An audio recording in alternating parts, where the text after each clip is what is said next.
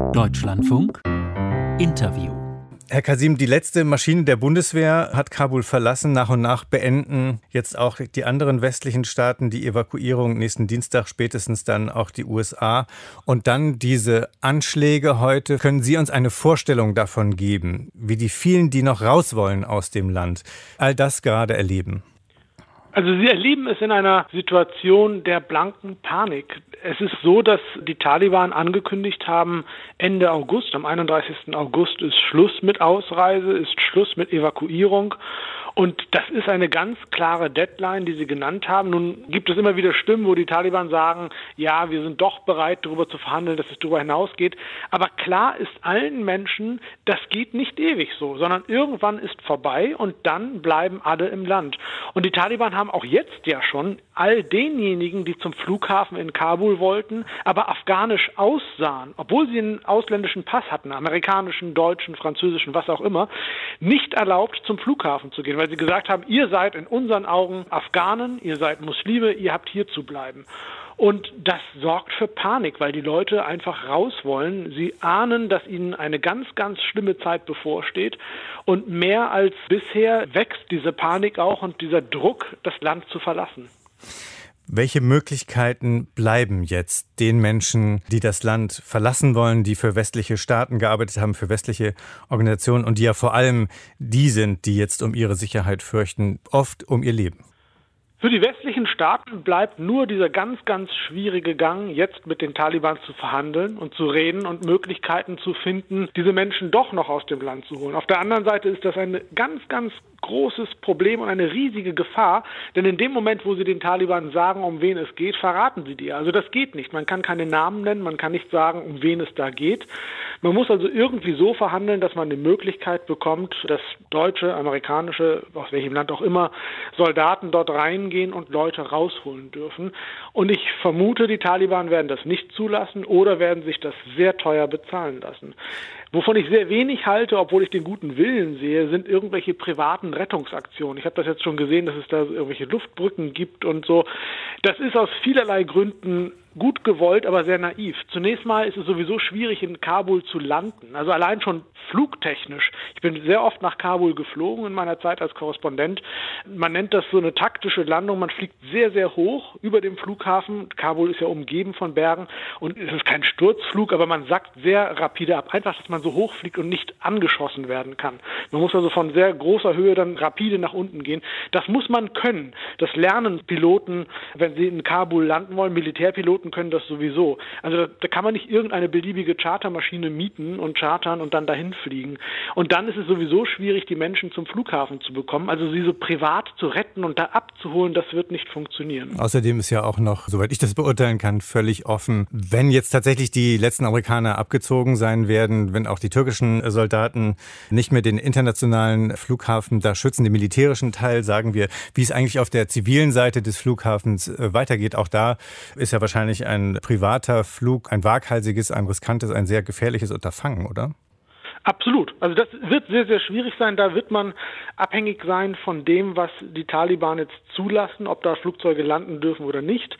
Genauso wie man davon abhängig sein wird, was die Taliban ermöglichen, wie man zum Flughafen überhaupt kommt, ob er zugänglich sein wird oder nicht. Wir verkennen aber die Lage, wenn wir nur zum Kabuler Flughafen schauen. Wenn wir jetzt uns anschauen, die Grenzübergänge zum Iran, aber auch die Grenzübergänge vor allen Dingen nach Pakistan, in Torkham und Spin Boldak, da herrschen Situationen, die noch viel schlimmer sind als am Kabuler Flughafen. Da sind Tausende von Menschen, da gibt's auch Gedränge, da gab's auch schon Tote, hörte ich, in diesem Gedränge, weil Leute niedergetrampelt wurden. Also auch dort gibt es einen massiven Druck, das Land zu verlassen und die Grenzen sind aber nicht so wahnsinnig durchlässig. Ich höre, dass sowohl Pakistan als auch Iran eine sehr harte Politik fahren und sehr viele Leute eben auch wieder zurückweisen. Ist das in den Köpfen vieler jetzt die Überlegung, wir werden uns auf den Weg machen in Richtung Grenze zum Iran, in Richtung Grenze Pakistan, selbst wenn auch dort die Aussichten, wie Sie es schildern, ja äußerst unsicher sind? Ja, also das tun sehr viele. Ich höre das von vielen meiner Kontakte, die, die im Land geblieben sind. Das sind die meisten, weil sie es einfach nicht geschafft haben, am Flughafen durchzukommen oder auch gar nicht es geschafft haben oder sich getraut haben, überhaupt nach Kabul zu kommen. Das sind Menschen, die jetzt überlegen, ob sie auf irgendeinem Wege, auf dem Landweg nach Pakistan oder in den Iran kommen. Ich weiß von einem Elternpaar, die ihren Sohn in Deutschland haben. Dem ist die Flucht schon vor einigen Jahren gelungen aus Afghanistan nach Deutschland und der hat jetzt seine Eltern versucht dazu zu bewegen, eben das Land auch zu verlassen und die haben dann gesehen, wie schlimm sich die Situation entwickelt und wie sehr sie sich verschärft. Und die haben sich jetzt auf den Weg gemacht und sind im Iran. Aber der Iran sagt auch ganz klar, ihr dürft hier nicht bleiben. Pakistan ist etwas anders. Pakistan hat ja schon seit Ende der 70er Jahre Erfahrung mit Flüchtlingen aus Afghanistan, seitdem die Rote Armee, also die Sowjets in Afghanistan waren. Es gab ja zeitweise riesengroße Flüchtlingscamps an der Grenze zu Afghanistan in Pakistan, also mit Hunderttausenden von Menschen.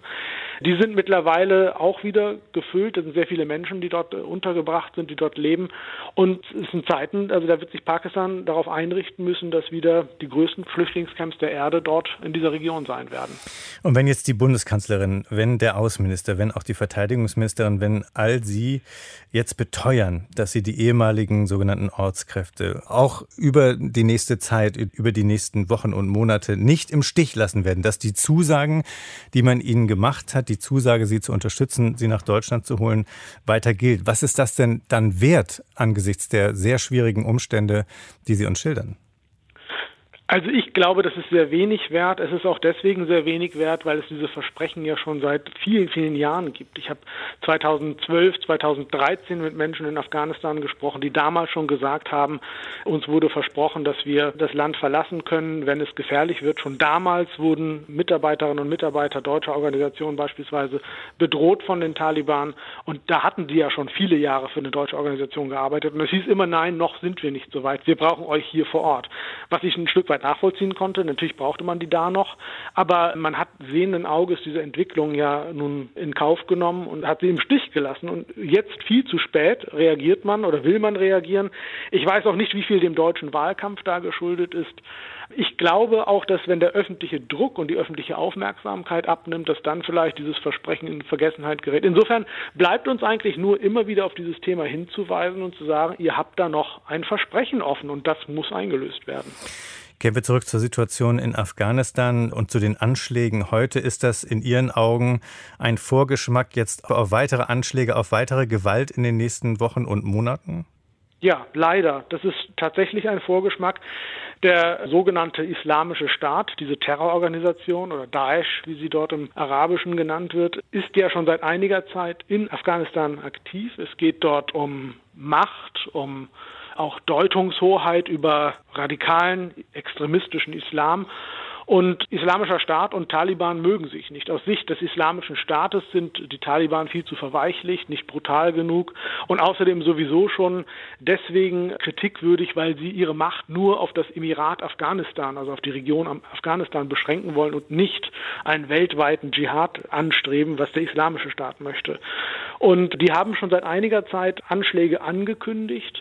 Und hinzu kommt, dass sich ja jetzt auch noch andere Kräfte, auch die afghanische Armee, die ja gesang- und klanglos dann nun verschwunden ist und aufgegeben hat, dass diese Kräfte sich jetzt sammeln und feststellen, okay, wir können vielleicht doch noch Widerstand leisten und hier und da was bewirken.